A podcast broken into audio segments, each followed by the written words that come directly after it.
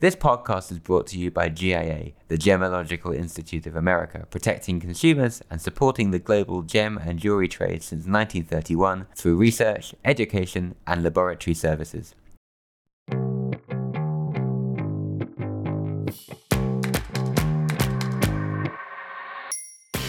Welcome to the Rapaport Diamond Podcast. Now, your host, Sonia Esther Soltani. Welcome to this new episode of the Rapaport Diamond podcast. Today we're going to talk about one of the legends of our trade, Harry Winston, to discuss his legendary career, his risk-taking approach to gemstone cutting, his famous collectors. We have with us Sharon Novak. Sharon is a high jewelry expert. She's a curator of private collections as well as working with big maisons. Sharon is going to share so many interesting stories about Harry Winston's his approach to celebrity, his approach to marketing, and his approach to big, big, big diamonds. I hope you enjoy.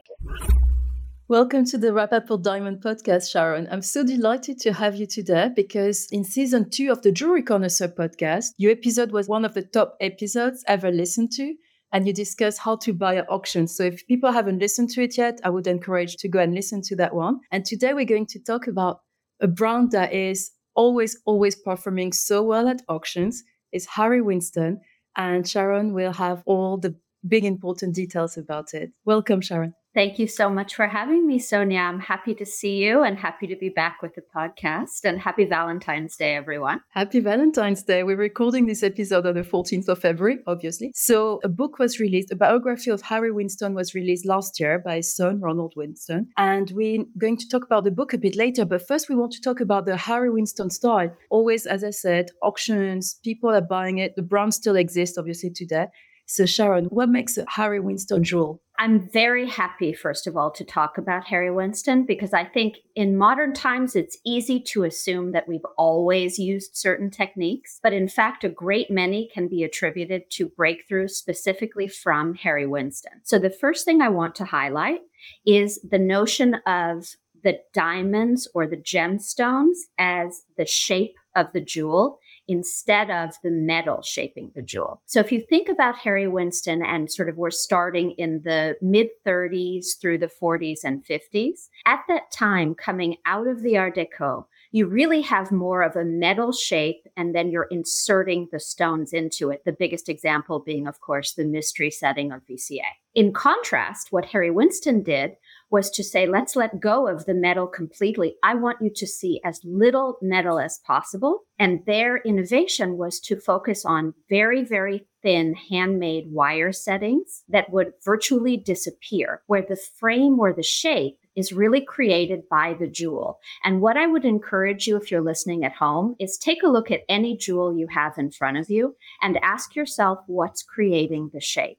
Now, it's of course the case that we see lots of examples now where it's the gemstone, but I just want to highlight that really comes from Harry Winston. The second thing I want to highlight is the 3D layering of the stones. When you look at a Winston jewel, you have stones on one plane, then another, then another to add visual interest. That is a Harry Winston innovation and specifically the cluster setting where you have this combination of the pears, the marquise and the round. They are specifically choosing what layer where to give you the right visual impact of the piece. The next would be the famous wreath design. Now the the story goes that he saw a wreath with snow on it on his door. I don't know if that's true or not, but this wonderful wreath of diamonds continues to be a classic Harry Winston design, incredibly beautiful. And then the flexibility. So along with the wireframe and the very, very minimal metal, you also have the incredible flexibility. So Winston himself would describe a bracelet as being able to be crumpled like a sweater. So when you look at a Winston piece, you see incredible articulation. Again, we might see that today with other houses, but very much a Winston innovation, and I think a very important one. Last, and we're going to talk lots about this, is the quality, historic value, and size of the center stones. Winston is the pioneer of the collection and promotion of historic stones. And we'll talk a lot about that. But that obviously would be a key when you're looking at a Winston piece. And what do you think people are still so attracted to this? Because as you say, he was a pioneer, he was a visionary, he pushed the boundaries, but after that, some other people followed not always equaling him. So what do you think is so enduring about this style and why people still searching for this style? And, you know, we have a lot of dealers that are listening to us, estate dealers and current diamond dealers who love diamonds. What do you think, Sharon? Without question, because it's absolutely timeless. I challenge anyone, if you look at a Winston piece, tell me what year it was made. I promise you, from 1940 to the present, you will not be able to. They're absolutely enduring because they are timeless. They're also just beautiful. And I think in a time when we talk a lot about edgy or art jewelry or pushing boundaries, for me personally, as you know, I love pretty and they are just beautiful. Beautiful will always be timeless. Absolutely. For people who are following you, Sharon, on social media, you are an amazing storyteller and you know everything about the big collectors and the big collections. Who are the big Harry Winston collectors you'd like to highlight today? There are so many of them. We, we could spend a few hours, but who would you pick as the really emblematic collectors? There's so many. We could spend the entire talk on the collectors, but to highlight from the top, Elizabeth Taylor, Jackie Onassis, Duchess of Windsor, King Farouk, are the ones that I really want to highlight. So let's start from the beginning with 1935. Let's put it in context. We're at the absolute peak of the Depression. And Harry Winston buys the 726 carat Jonker diamond. To take that kind of financial risk, he was the pioneer. It was unheard of. After one year of study, it's cleaved into 13 pieces, and Jonker 1 is purchased by King Farouk. Now, King Farouk, unfortunately, is deposed very shortly after. I think it's 51, 52.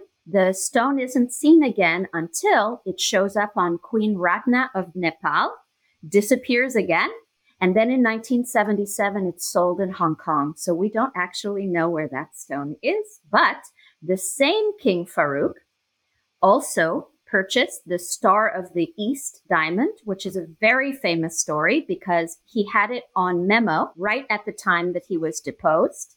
And when he escaped to exile, he told Harry Winston that he did not have it. And then he found out later that, in fact, not only did he still have the Star of the East, but it was in a safety deposit box in Geneva. They had a very famous lawsuit. Harry Winston bought it back, and it was sold again in 1985. Let's also look at Elizabeth Taylor, of course. Two of the most famous of her diamonds ever are Harry Winston stones. We have the Taylor Burton and we also have the Krupp diamond. So the Taylor Burton starts as a 240.8 carat rough in 1966 in South Africa. Winston cuts it into a 69.42 carat pear, sells it to the sister of Walter Annenberg, but it's very famously auctioned in 1969 at Parc Bernet and Richard Burton, while desperate to purchase it, is outbid by Cartier. He is so upset that he ends up overpaying within 24 hours to Cartier, and it goes to Elizabeth Taylor. Upon her passing, it was sold in 1979, and in the same year went to Robert Mouawad, who continues to own it. The Krupp diamond is a purchase in 1969 from the estate of Vera Krupp. It was stolen in 1959, recovered in New Jersey, and reset by Harry Winston in the original band. That one is extremely special. It's a Type 2A Asscher. And in 1993, in the season four finale of The Simpsons, Elizabeth Taylor insisted that she was animated as a cartoon wearing her Krupp diamond on her ring finger. And you can see that online to this day. Can you get more iconic than being in The Simpsons? If you make it to The Simpsons, that's it. You're done. You hit big. So she has 15 pieces over time of Harry Winston. And as was very common, because these are collectors, it's a very personal relationship. They would trade in, buy out. She had the McLean diamond, one of the most famous in the world, but also in 1953 had a great disaster Winston had purchased a pair of anklets from the Maharani of Baroda with very beautiful emerald drops that he made into a necklace. The Duchess of Windsor was wearing it at a ball. Everyone was proclaiming how beautiful it was, except when she got to the Maharani of Baroda, who said very cattily, Those are beautiful. They were beautiful around my ankles as well. Safe to say, the Duchess of Windsor never wore it again, turned it back to Harry Winston. And in a move that I find quite funny, because she didn't want any of her friends to see it, he promised and did sell it to someone in America. so, if we want to do one more famous one, of course, we have the Lesotho diamond. It was cleaved on camera in 1968, one of Winston's big innovations. And the Lesotho 3 went to none other than Jacqueline Kennedy Onassis as an engagement gift from Aristotle.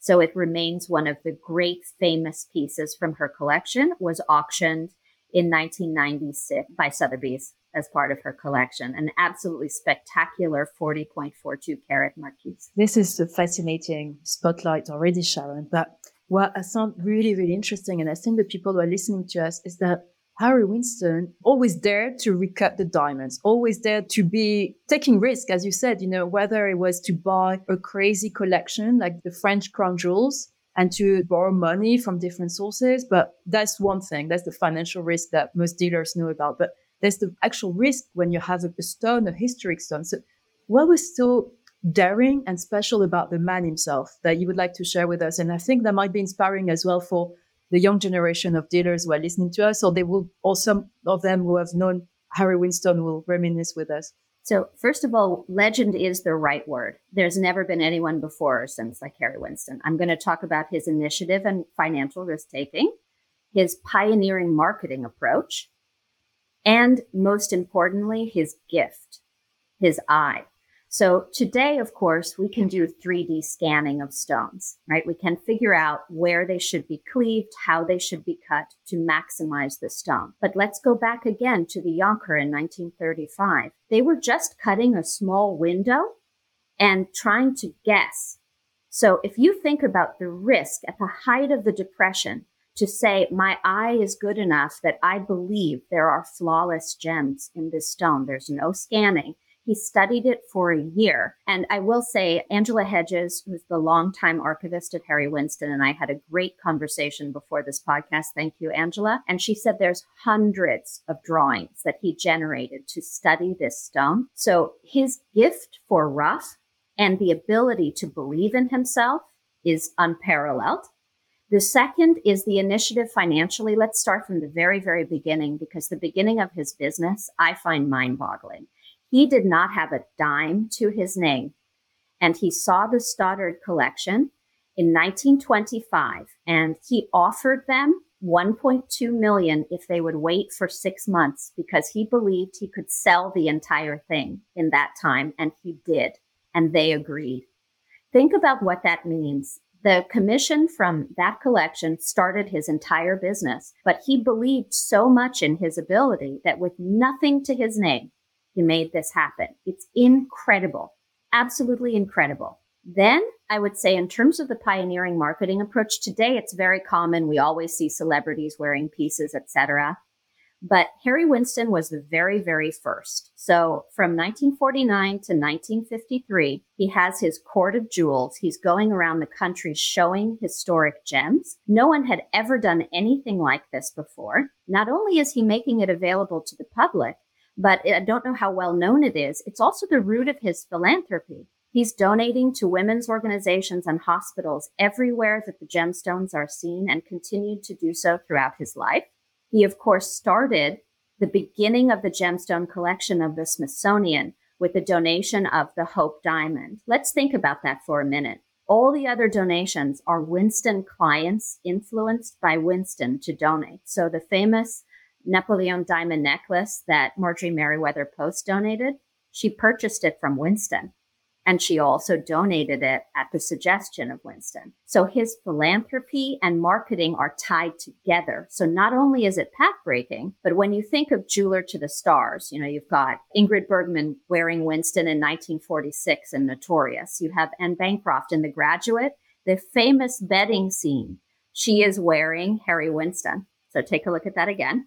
But he also is the very, very first to loan for the Oscars in 1944. So, what did he understand that other people didn't see? It's that we like to dream through aspirational people. If you see the piece worn, you want it yourself. And I can tell you, I have a perfect example of that right now. In the series on FX called Feud Capote versus the Swans, Verdura has sold out of pieces that have been featured on the characters because they really wore them. The series that only been released two weeks ago? Yeah, they've sold out. Isn't that amazing? But it's the same concept as Winston. I'm going to let you see these pieces on someone aspirational and you will want them. But the credit goes to Winston. So we have, of course, at the very, very top, cannot leave out the focus on historic gems. So from the start to the finish, at one time or another, Winston owned one third of all of the famous diamonds known in the world today. Think about that. And, you know, he didn't know when they were going to sell, if they were going to sell. He just loved them and preserved them. And last, I want to talk about what you mentioned at the start, Sonia, the risk taking and cutting. So until Winston, and really to this day, it is exceptionally difficult to have the discipline to say, I'm going to give up on carat weight in order to maximize the quality of the stone. Winston did it again and again and again. And the reduction in some of these stones is massive to achieve, say, a D flawless, right? What are we talking about? You have rough that you could sell for a very high price. Let's say it's 124 carats. Winston's willing to go down to 44 carats. If we go from, let's say, you know, a few flaws to nothing. And that is spectacular and significant. And that's just a few of the many things that made him incredibly special.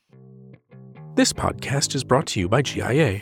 Consumer trust is vital to the global gem and jewelry industry from mine to market. Through research, education, instrument development, and independent gem grading and identification, GIA is dedicated to protecting consumers, ensuring their trust in gems and jewelry, and helping the industry thrive. Visit GIA.edu for more information.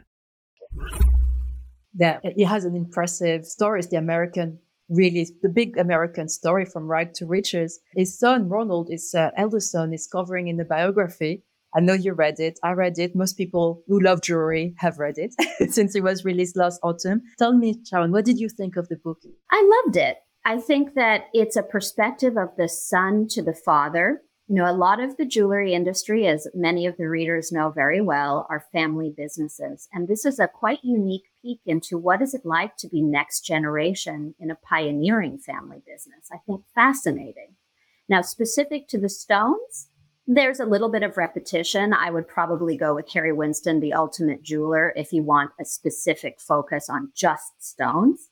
But for me, the Ronald Winston book is the story of the son, the family, and that perspective. And I think that's a very, very valuable contribution. I really enjoyed it. I did too. And I really encourage people to read it if they want to learn more about Harry Winston and, and how he built his legend as well. Um, and also the network, because, you know, we talk Harry Winston, Harry Winston, but there were a lot of people involved in selling in Geneva, in selling to the, um, to the Emirates, to selling to other places. And I think what I love the most about the book is how Ronald went to places Harry Winston wouldn't go. He went to Angola, he went to the mines, he went to South Africa.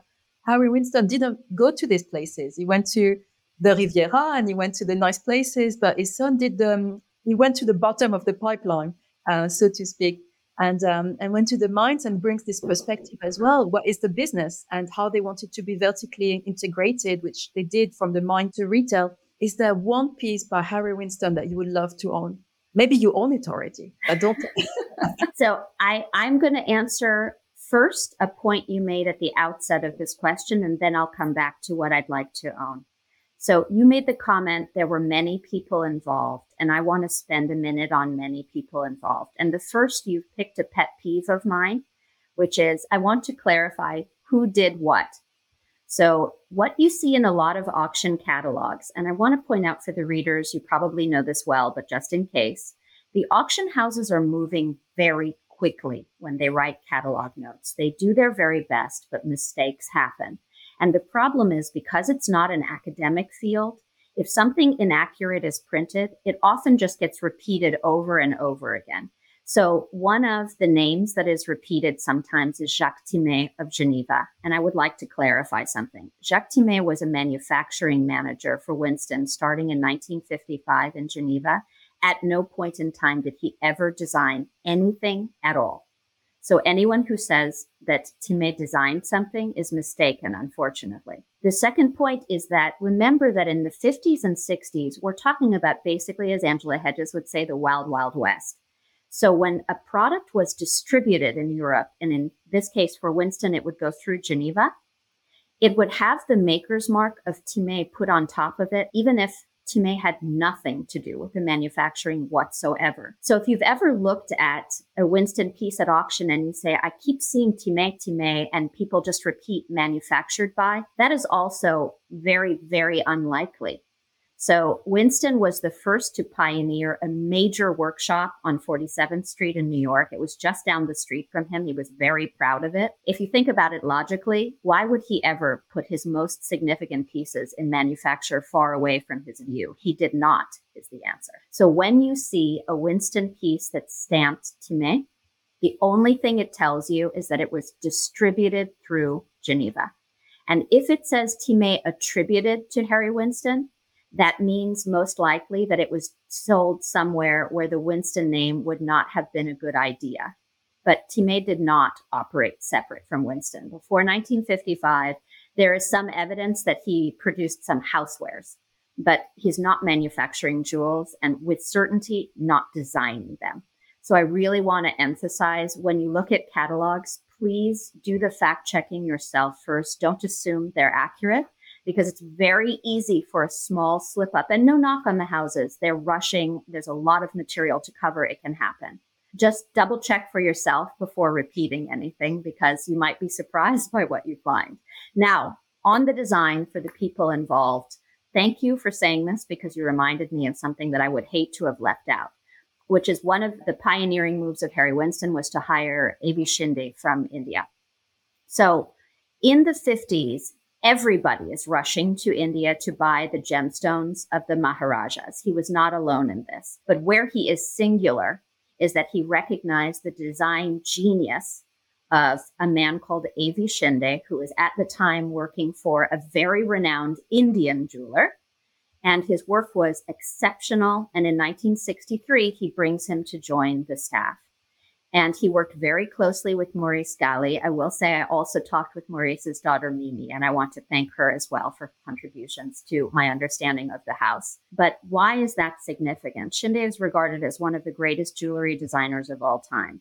So the crumpled sweater flexibility, this draping effect in the gemstones would not have been possible without Shinde. And Winston not only recognized it, but brought him in house. So when you think about the contributions to the Winston design and the Winston manufacturing, I would say let's emphasize the workshop in New York, Shinde, Maurice Galli, and the support and understanding that Winston had in design. I think it's exceptional. Okay, what would I choose to own? Do you want to guess of the historic stones, which one I would pick? I know you. You wouldn't go for the Hope. It's too obvious. Correct. The Marie Antoinette? No, it is the Krupp diamond. Of course. That's the stone. I, I understand. Put it in a Simpsons cartoon because you never take it off. Now, interestingly, there is no evidence that that's one that Harry Winston cut. He purchased and he set, but we don't believe that he cut it as an Asscher because that also would not have been one of the Winston classic cuts. But that's the one I would take hands down. I love it. Burton was right. They usually got it right, the, the Taylor Burton. what a collection. May I also say that what Winston understood and what Taylor and Burton, well, really it's Richard Burton understood, is that from the beginning of time, gemstones have been a form of currency. And so while we do applaud Winston's risk taking, I think he was more of a visionary in that respect, that he understood no matter what happens in the world, this is money and this is timeless and I can always survive if I own a significant stone. And what Burton was doing was exactly the same. If we're going to have something beautiful on you, let it also work for you and take care of you, which is what he did. That's great. And it's a beautiful lesson for everyone and reinforces how important diamond jewelry is, which is all about this podcast. So exactly. Not a bad one for Valentine's Day. Keep it in mind. I was about to say, put the bar of the Taylor Burton purchases is, is putting a bit of pressure on people for Valentine's Couldn't Day. agree more. Thank you so much, Sharon, for bringing up this important thing about ca- auction catalogs. And, you know, it's not to name or accuse anyone because things are, as you said, very quick turnaround, but very important to notice. So, for the collectors now who want to collect Harry Winston pieces, what should they look for? Which years and what specific signs should they have in mind when they go to estate dealers auction? I'm glad you asked that, Sonia. So I would personally probably go for 1963 to 1978 so that you can have both Harry Winston himself alive, so you know he supervised the piece, and the work of A.V. Shinde. So to look for the two. Now, many times Shinde will be mentioned specifically, but if not, you look for the key Winston hallmarks. You want that draping effect, the incredible flexibility. You want the 3D layering of the gemstones. Obviously, in a perfect world, you want the largest, most historically significant, and cleanest central gemstone or stones you can find. So that combination, I would say, is the ticket for a perfect Winston investment. It's been such a pleasure having you on this podcast. I've learned so much. I'm sure our listeners will as well.